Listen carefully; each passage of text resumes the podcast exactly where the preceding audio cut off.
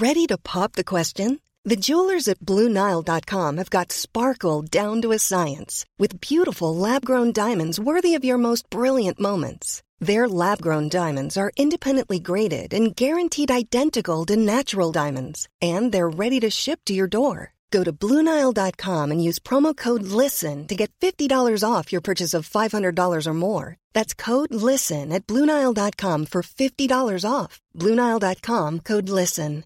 When it comes to your finances, you think you've done it all. You've saved, you've researched, and you've invested all that you can.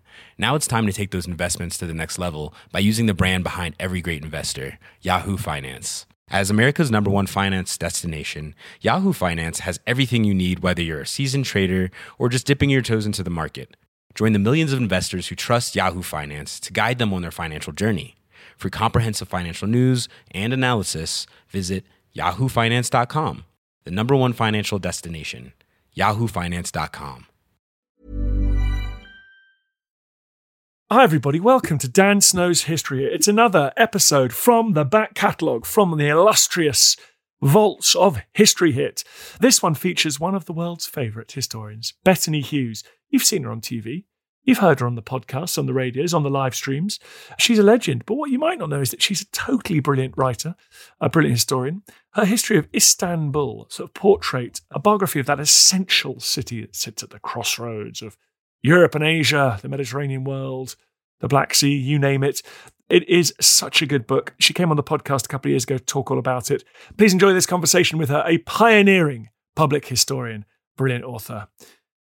And if you want to listen to other back episodes of this podcast, they're only available only in one place, and that's at historyhit.tv. It's our subscription service, like a digital history channel. We got TV shows going up all there all the time. We've got podcasts, thousands of podcasts, History Hit and all the sibling podcasts up there. It's just going great guns over there. I can't tell you. It's awesome. So thank you to all of you guys for subscribing. I mean, I'm going on some serious adventures over the next few weeks because of you, and not just me, lots of other wonderful historians as well. We've got a big series with Eleanor Janega coming up all about the medieval world. Great stuff. So head over there, historyhit.tv. In the meantime, everybody, here is Bettany Hughes. Enjoy. Bettany Hughes, one of the world's greatest historians on one of the world's greatest cities, Istanbul. I mean, what an exciting project. How long has this been going for? Uh, 10 years. So I first started to research it 10 years ago, but I first went to the city 30 years ago. And that's, that's, I suppose, when the idea came into my mind. And is it the greatest city on earth? It's got to be one of them. I I think it has to be the most important city Really? on earth, arguably, because when I was writing the book, I thought, well, I'm not just writing a, a story of the city; I'm writing a story of the world. And then found out as I was writing it, I was writing a history of the world, which sort of backed up my instincts on it. I think it's really interesting, Istanbul, because we always talk about it as the bridge between East and West. But it's as importantly a bridge between North and South, because if you think you've got Russia at the top of the Bosphorus and the Dardanelles, and that's how you get down to the to the south, southern continents and to Africa um, and to the Near East. So from its very beginning as a prehistoric settlement, it's been this pivotal place where people have come to express themselves, to establish themselves, to try to work out what it is to be human. And I think what's really critical about it is that both physically and psychologically, it's always been this huge city. So it's actually physically controlled trade. It's started wars. It's ended wars. It's where refugees have flooded to over the last 2000 years. But psychologically as well, it's always been this place that's described as a diamond between two sapphires or the world's desire or in Arabic, it's called the threshold. So it's as much an idea as it is a place. Now you're saying that, of course, I'm thinking about Harold Hardrada coming down through those rivers and, in from Northern Europe. So you're absolutely right. But was it even before Constantine and, and the Romans go and give it a big gold facelift? Was it a really important settlement way back? Yeah, well, you see, this is really interesting. This is what I've tried to do with the research is that it felt to me like it was a kind of perfect time because there's lots of new stuff coming out. There's lots of new stuff coming out from the archives, actually for the later histories, because of course the Ottomans controlled uh, what's, what were Soviet countries. So as soon as those were liberated, we found all these incredible archives of what was going on under Ottoman domination. But more than that, very helpfully uh, for us, because there's been so much infrastructure work in the city and there are now two tunnels underneath the Bosphorus. Ah, There's a whole new metro system. So the most incredible archaeology is coming up out of the earth as well. So I've had the absolute privilege to go and stand in these sites. And it is, I mean, I get excited by anything. Basically, I get excited by a belt buckle, but the, but the material that's coming out of these digs are just incredible. So we have, for instance, um, the world's oldest wooden coffin, which is 8,000 years old, which has got this lovely young girl who's kind of curled up in it. Beautiful coffin made of lattice wood that's just been kind of pretty miraculously preserved in the Bosphorus mud. And we've got 2,000 footprints of the Neolithic inhabitants of the city. So, whereas, wow. exactly as you said, there's always been this sort of, you know, kind of, I was going to say slightly lazy, but it's sort of been this thing, oh, it was nothing. It was just like a little fishing village. And then nothing happened until Constantine came and made it the great Constantinople. That's just nonsense. Because if you look at it topographically, of course, it is the perfect place to live and to realize your ambitions. So you get these Stone Age inhabitants coming and setting up home there. So we have, as we said, their coffins, their footprints, the little oars that they used for the canoes to kind of come in and out of the settlement. So it's always been this critically important place. I think what happened to it in its very early history, its early Greek history, it was almost too strategic for its own good. And so everybody basically wanted to have a part of it. And so it was invaded, it was besieged. You know, the Persians tried to get it. There's this fantastic Spartan called Pausanias, who's like the ultimate Greek hero. You know, people will have heard of him. You know, he, he did all the right things in a sort of good Greek Spartan way. And then he goes a bit mad when he takes over Byzantium. It just kind of goes to his head and he kind of falls in love um, with this place and he becomes like a little mini tyrant. And we think he probably built the first walls of the city and he wants to make it this kind of utopia where he can live. So in a way, that's, I think, why it didn't have its own empire early because everybody was trying to make it their own. So it was just kind of shoved around like this kind of urbane hot potato between the powers of the day. And yet it's absorbed into well, Macedonian empires and the Roman Empire. And then it must have had a reputation because Constantine didn't just pick it out at random to make his second capital, did he? I mean, he no. must have. It must have been a very special place. It, it, was, and I think it's it's started to become very special to the Romans, particularly in the late Roman Empire, when they kind of realised the East really matters. So the more they tangle with the East, and obviously this is how you can control the East and how you can reach out to it. So um, the Emperor Septimius Severus builds this thing called the Milion and the Milion is basically the mother of all mile markers. And it's still there in the city. It's really neglected. If you go to, right to the center of Istanbul today, um, where the Hippodrome and the Hagia Sophia and just sort of quite close to the Blue Mosque is. And it's this sort of denuded column that's been nibbled away and stray cats go and sort of shelter underneath it. And it's kind of got sweet wrappers around it.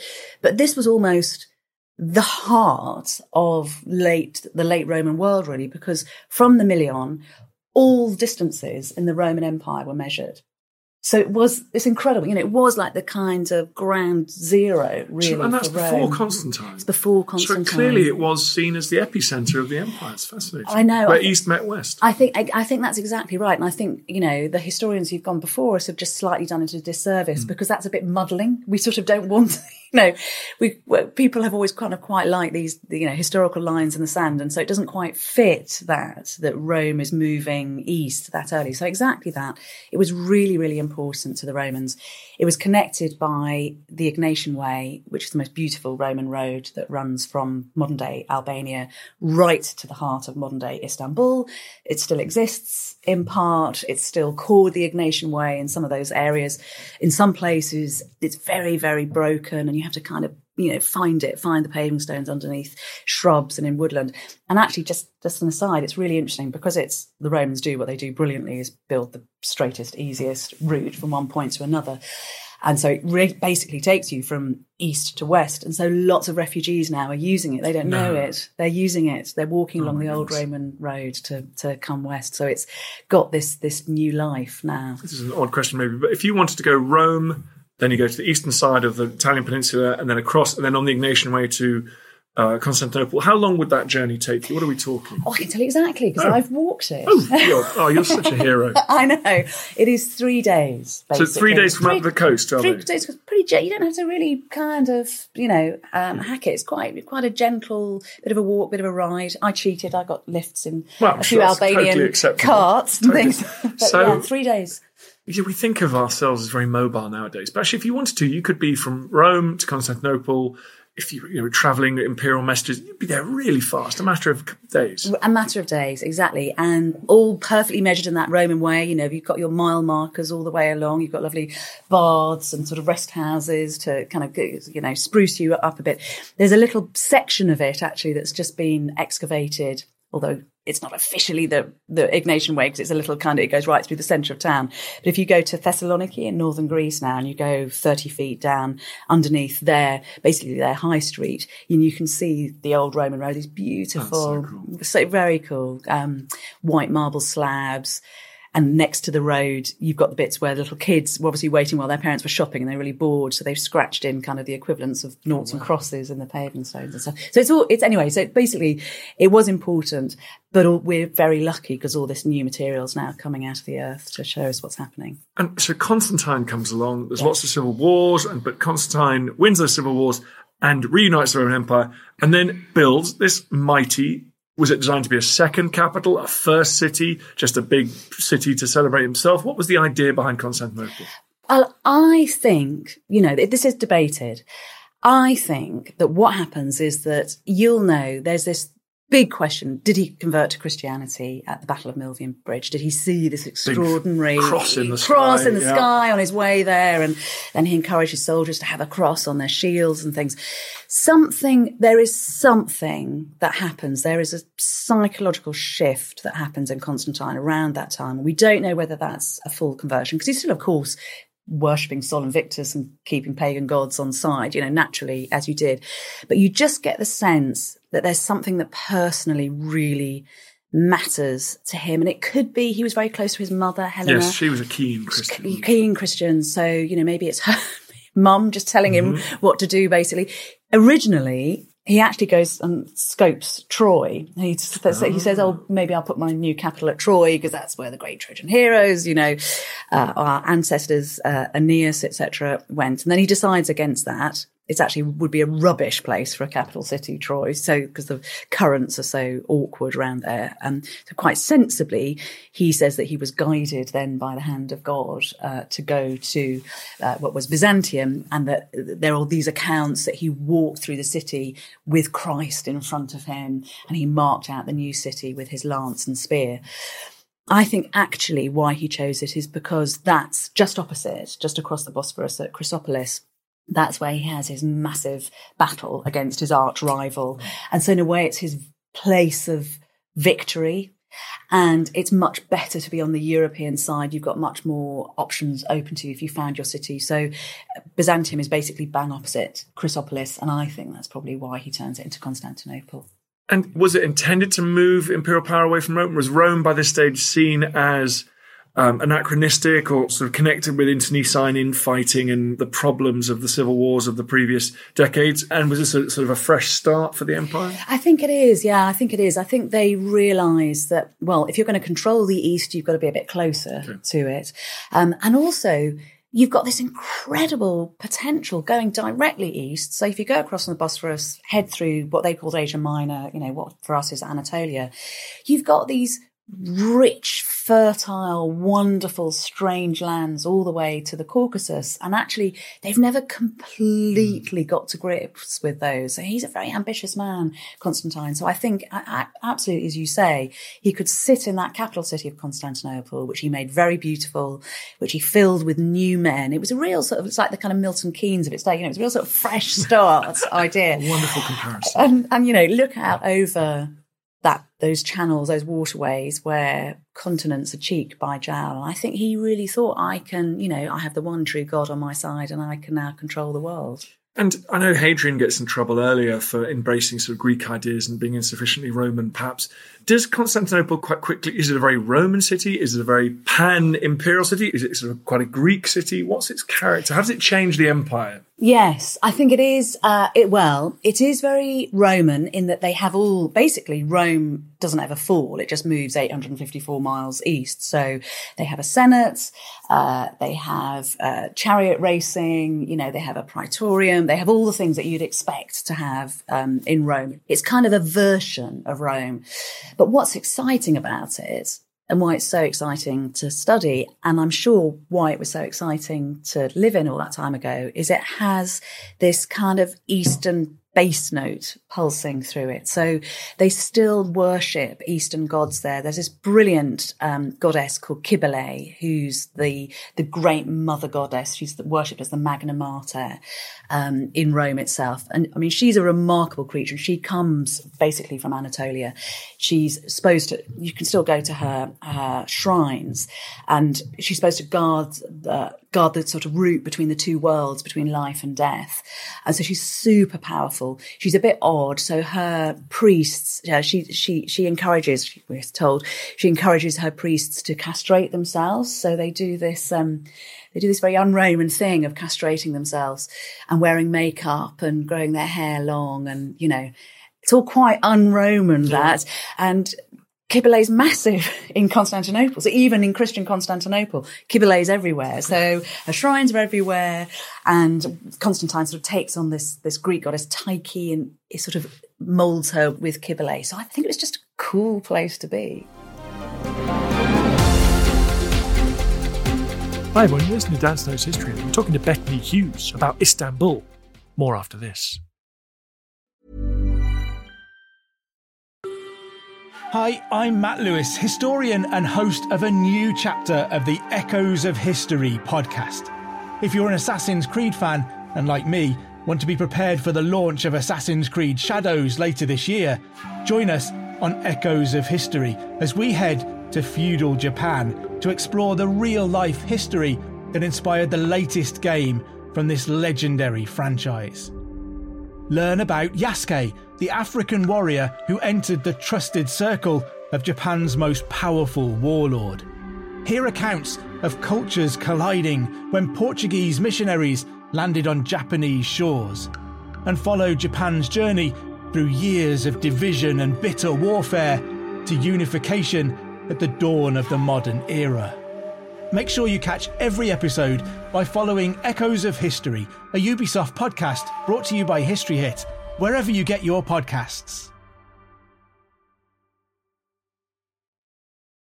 One size fits all seems like a good idea for clothes until you try them on. Same goes for healthcare. That's why United Healthcare offers flexible, budget friendly coverage for medical, vision, dental, and more. Learn more at uh1.com. When it comes to your finances, you think you've done it all. You've saved, you've researched, and you've invested all that you can. Now it's time to take those investments to the next level by using the brand behind every great investor, Yahoo Finance. As America's number one finance destination, Yahoo Finance has everything you need, whether you're a seasoned trader or just dipping your toes into the market. Join the millions of investors who trust Yahoo Finance to guide them on their financial journey. For comprehensive financial news and analysis, visit yahoofinance.com, the number one financial destination, yahoofinance.com.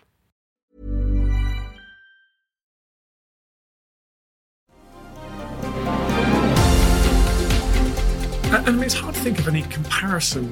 Imperial must be Peter the Great probably does it, but at that stage, Russia was much smaller and less important.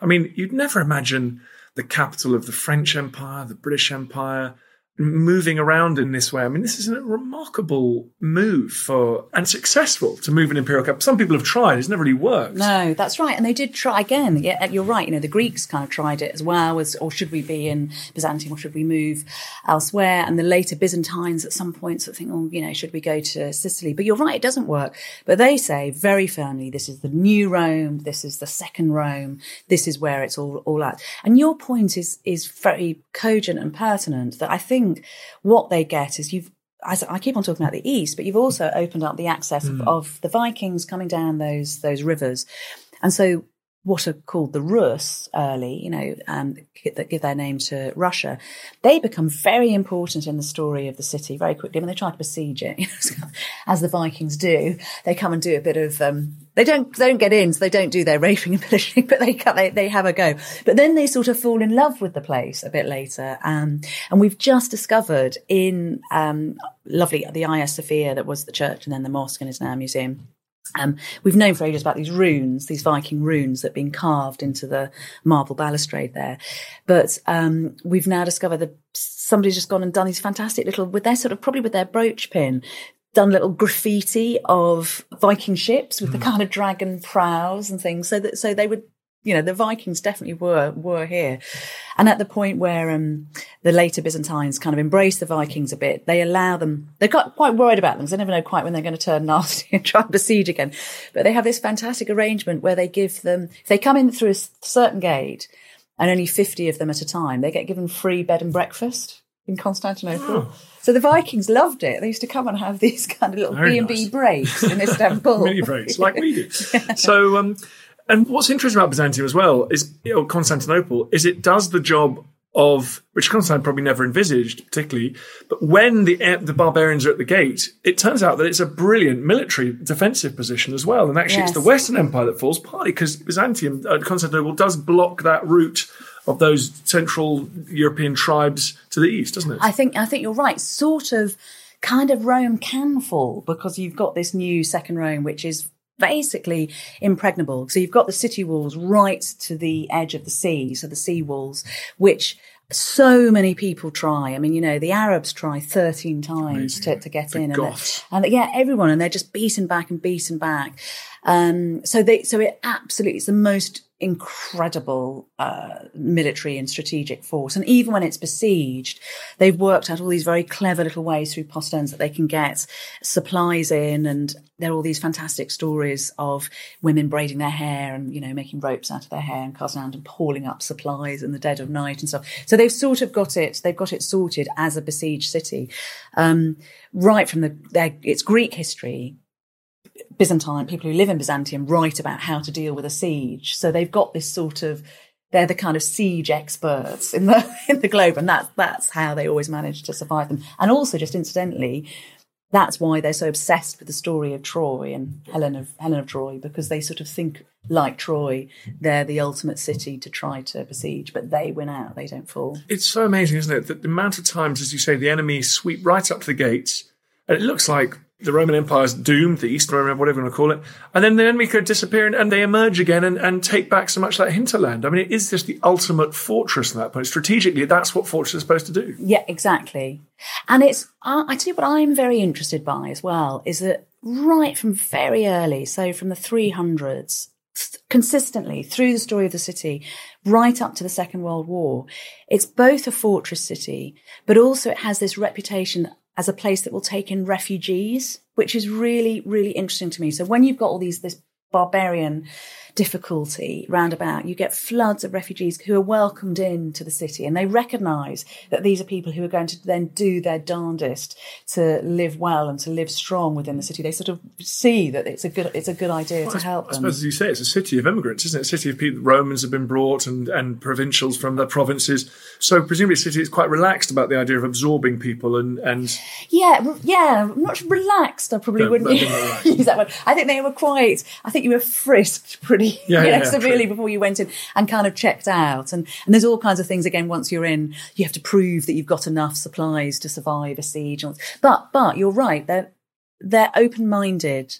They, they recognize that you get strength from difference. I think that's, I think that's a really interesting characteristic of the A city. good lesson for us to learn. Um, so, so the, in fifth century AD, the western provinces fall away from the Roman Empire, Gaul, Britain, Spain, North, uh, parts of North Africa, and Italy itself. Mm. And I've always been confused. The Roman Empire, though, still goes on. And do the people of Constantinople call themselves Romans, believe themselves, even though Rome is now run by the Visigoths and is, yeah. is outside the Roman Empire? Yeah, they absolutely call themselves Romans. And if you're a Greek who lived in um, Istanbul, Constantinople, you still call yourself Romaia. You still call yourself a Roman. We think that's probably where gypsies get the name Romany from because really? there were so many in the city. So there were these Roma people, yep. people from Rome who then travel travel west. So yeah, they they they they're one hundred percent. I think again, you know, we're just brought up with this idea that Rome fell, and it just didn't. It moved east, and they were as proudly Roman as they as they were anything. And they, um, you know, they kind of dress as the the empire, the emperor and the empress. They dress as Romans, but you know, they're fascinating because they've got this kind of this Christian for a thousand years of their history, they've got this very, very strong Christian centre. And it does, I think it does make them think slightly differently. So if you look at some of the reforms that they passed, for instance, the two, they have to be my two favourite characters, probably from the Byzantine period of Justinian and, of course, the great Emperor Justinian and his amazing, amazing wife. The greatest social climb in history. Yeah, I would say the greatest and most successful. Yeah. all power to her. So, of course. So, so she goes what from circus performers, kids, or, or... she's yeah. Her her father's a bear tamer. Yeah and trainer. And because they have the chariot racing right in the centre of the city, you always have these kind of entertainments in hmm. between. Mm. And they're ferociously fought between the reds, the blues, the whites, and the greens, these uh, kind of sporting factions, teams in the city.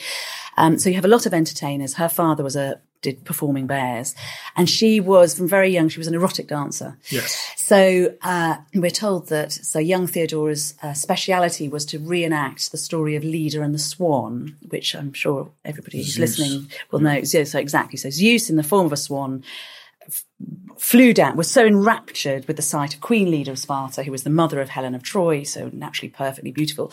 He had to turn himself into a swan and go down and have her.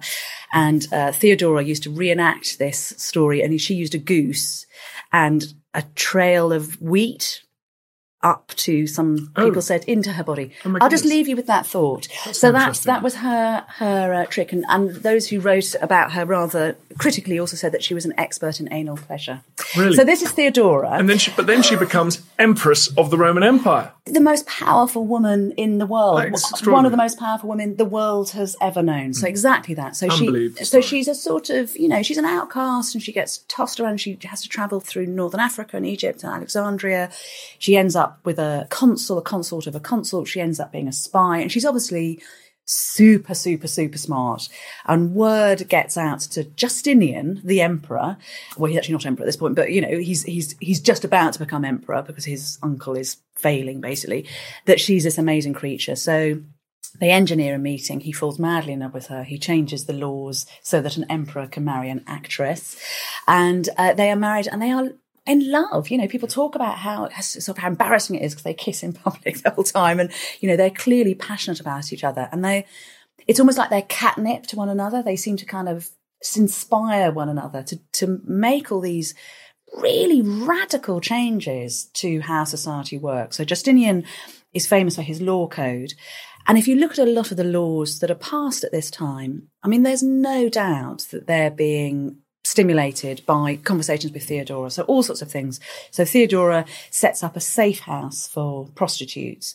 Uh, they say that men can't get into debt unless they have the written permission of their wives. What, how brilliant is that? Brilliant. In the sixth century AD. I mean, it's so cool. And, uh, oh, you know, all sorts of things. The penalties for rape increase. They try to stop sex slavery. Uh, they try to stop pimping, you know, they say legislate against all of these things. So it becomes, although there are problems with Justinian's law code, he's very anti uh, any kind of homosexuality, he's very anti Jews, but actually for some sections of society, there is real, genuine social justice for the first time really legally enacted so much talk about in the long history of this incredible city. But I think, can we just quickly move on to the final terminal event of Constantinople, the siege, the conquest by Islam? One of the great stories of history. Yes. Um, an epic, I'm sure in your book is incredibly beautifully written about.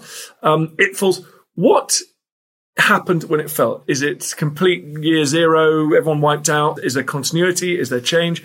And do these scholars and ideas disappear off to Western Europe and start the Reformation? What what is the impact of of, uh, of Constantinople changing to become Istanbul? Well, it is huge. So that de- 1453, May 1453, is a massive date in history. By this time, the city of Constantinople itself has become pretty denuded. So it's really kind of 13 little, almost like quasi villages. They haven't really got territory. Okay. It's very broken down and, and derelict, you know, so the palaces are falling down. There are only 5,000, maybe 7,000 soldiers there to defend it. So it, the, the Byzantines absolutely have their backs up against the, the wall. So they don't really have any chance against um, Mehmet II's great conquering forces. Uh, but they arrive, and what's very interesting for me, yes, there is massive change. There is massive change. This suddenly becomes Allah's city. And again, it's as important a religious conquest as it is a temporal one because um, in the Quran it was said that they people had to conquer Constantinople. So it was this kind of religious duty to do so. And yes, of course, the churches get converted to mosques and the world changes in some way. But What's really interesting is if you look actually on the ground at what happens, there's a brilliant um, document which is here in London in the British Library, which is a concession to the merchants of Galata, so the, the Italian merchants who live just on the other side of the Golden Horn. And this was written three days after the conquest. Now I've seen the document. It's written in Greek. It's a perfect fair copy. There's just one correction. So basically, they'd sorted out this regime change in very precise detail before they went in. So although we think of it as this kind of extraordinary clash of civilizations and this unexpected fight to the death, everybody knew what was happening. You know, the two the Byzantine emperor and the Ottoman uh, leaders had been in contact before then. So it was, in a way, strangely, violent in some ways, but it was it was transition. It was quite a gentle transition. So anyway, so the uh, you, have got this these new new rulers, and they also what they do very consciously, very quickly, is invite back in all those who'd fled from the city before. So they say, we want to make this a city of mixed fruit, is this lovely phrase. And so you get this multi ethnic, multi religious society starting in Istanbul really quickly within a couple of generations of that conquest of 1453. So, so ushers a new period of dynamism. It, uh, without a doubt. And again, a fairly cosmopolitan living. So this idea that we were taught in schools that that sort of ushered in a, a flood of scholarship and classical learning into the Western Europe and started the Re- Renaissance. That isn't necessarily the case. Well, it's sort of that sort of happens because um, you're right in that the documents physically go west, and suddenly it becomes very cool to learn Greek again, and people want to sort of study study the stuff, and you physically get some people fleeing. So I think that is true that the Renaissance is or Constantinople's loss was the Renaissance's gain, definitely. But I think what we've got to do is mind shift a bit and stop thinking that the Renaissance then just goes and happens in the West. Istanbul is a Renaissance city itself. So um, Mehmet and the subsequent sultans, they also preserve and commission huge amounts of research into Greek documents and plays, and they read the Alexander, you know, romances, and uh, he has a library of 120,000 volumes with lots of Greek works inside it. So it's Istanbul itself is a Renaissance city, and by 1520, you know, it's double the size of London. They even get Leonardo da Vinci um, hears that they want to build a new bridge. And so he writes to the Sultan and said, Oh, look, I've got this fantastic idea for a bridge over the Golden Horn. And we've got his, his sketches and his scheme for that. So it becomes the, really the kind of, that's in a way the, the sexy, cool place. And again, to go and try to be a Renaissance man. Amazing. Well, listen, I've already taken up 45 minutes of your time. I'm going to have to let you go. We haven't even done the last 500 years. There's so much more to do. I mean, there's the whole amazing issue of the Ottoman Empire and the 9th century Britain and Russia and everyone fighting over it. And then, of course, the tragedy of the German cruiser arriving in Istanbul, forcing the Ottoman Empire to declare war on Britain and France, and the whole redrawing of the Middle East that resulted. So, I mean, you're right. The city's fingerprints are at the heart of everything, aren't they? They are. They are. Um, but congratulations on the book, huge achievement. And why are we releasing this podcast today? Well, because today, 500 years ago, Istanbul became the center of the first Ottoman Caliphate, which was the longest running caliphate in Europe. I mean, that is a huge anniversary, Klaxon, 500 years. Uh, so thank you very much. Best of luck with the book. It's called? It's called Istanbul, A Tale of Three Cities. And uh, I'm sure you all know this, but Bethany Hughes is on Twitter. What are you on Twitter? You're At Bethany Hughes. At Bettany Hughes, I think. Uh, and obviously all over the telly and stuff as well. So make sure you, you follow her there and uh, keep up to speed with what's going on. I hope there'll be some television that comes out of this book because it deserves it. Wonderful. I hope so. I feel the hand of history upon our shoulders all this tradition of ours, our school history, our songs, this part of the history of our country, all were gone and finished. Hi everyone, thanks for reaching the end of this podcast.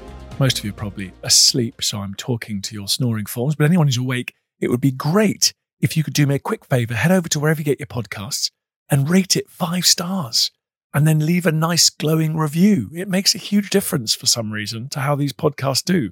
Madness, I know, but them's the rules. Then we go further up the charts, more people listen to us, and everything will be awesome. So thank you so much. Now sleep well.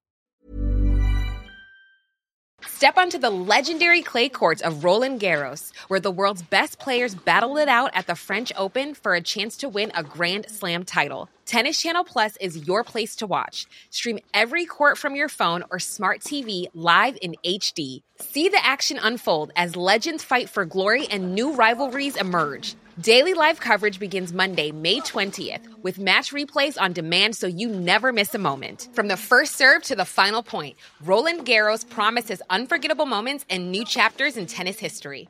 Stream now with Tennis Channel Plus to be there when it happens. Even on a budget, quality is non-negotiable. That's why Quince is the place to score high-end essentials at 50 to 80% less than similar brands. Get your hands on buttery soft cashmere sweaters from just 60 bucks, Italian leather jackets, and so much more. And the best part about Quince, they exclusively partner with factories committed to safe, ethical, and responsible manufacturing. Elevate your style without the elevated price tag with Quince. Go to quince.com slash upgrade for free shipping and 365-day returns. Thank you for listening to this episode of Dan Snow's History Hit. Please follow this show wherever you get your podcasts. It really helps us, and you'll be doing us a big favour. Don't forget, you can also listen to all of these podcasts ad free and watch hundreds of TV documentaries when you subscribe at historyhit.com slash subscribe. As a special gift, you can also get your first three months for just £1 a month when you use code Dan Snow at checkout.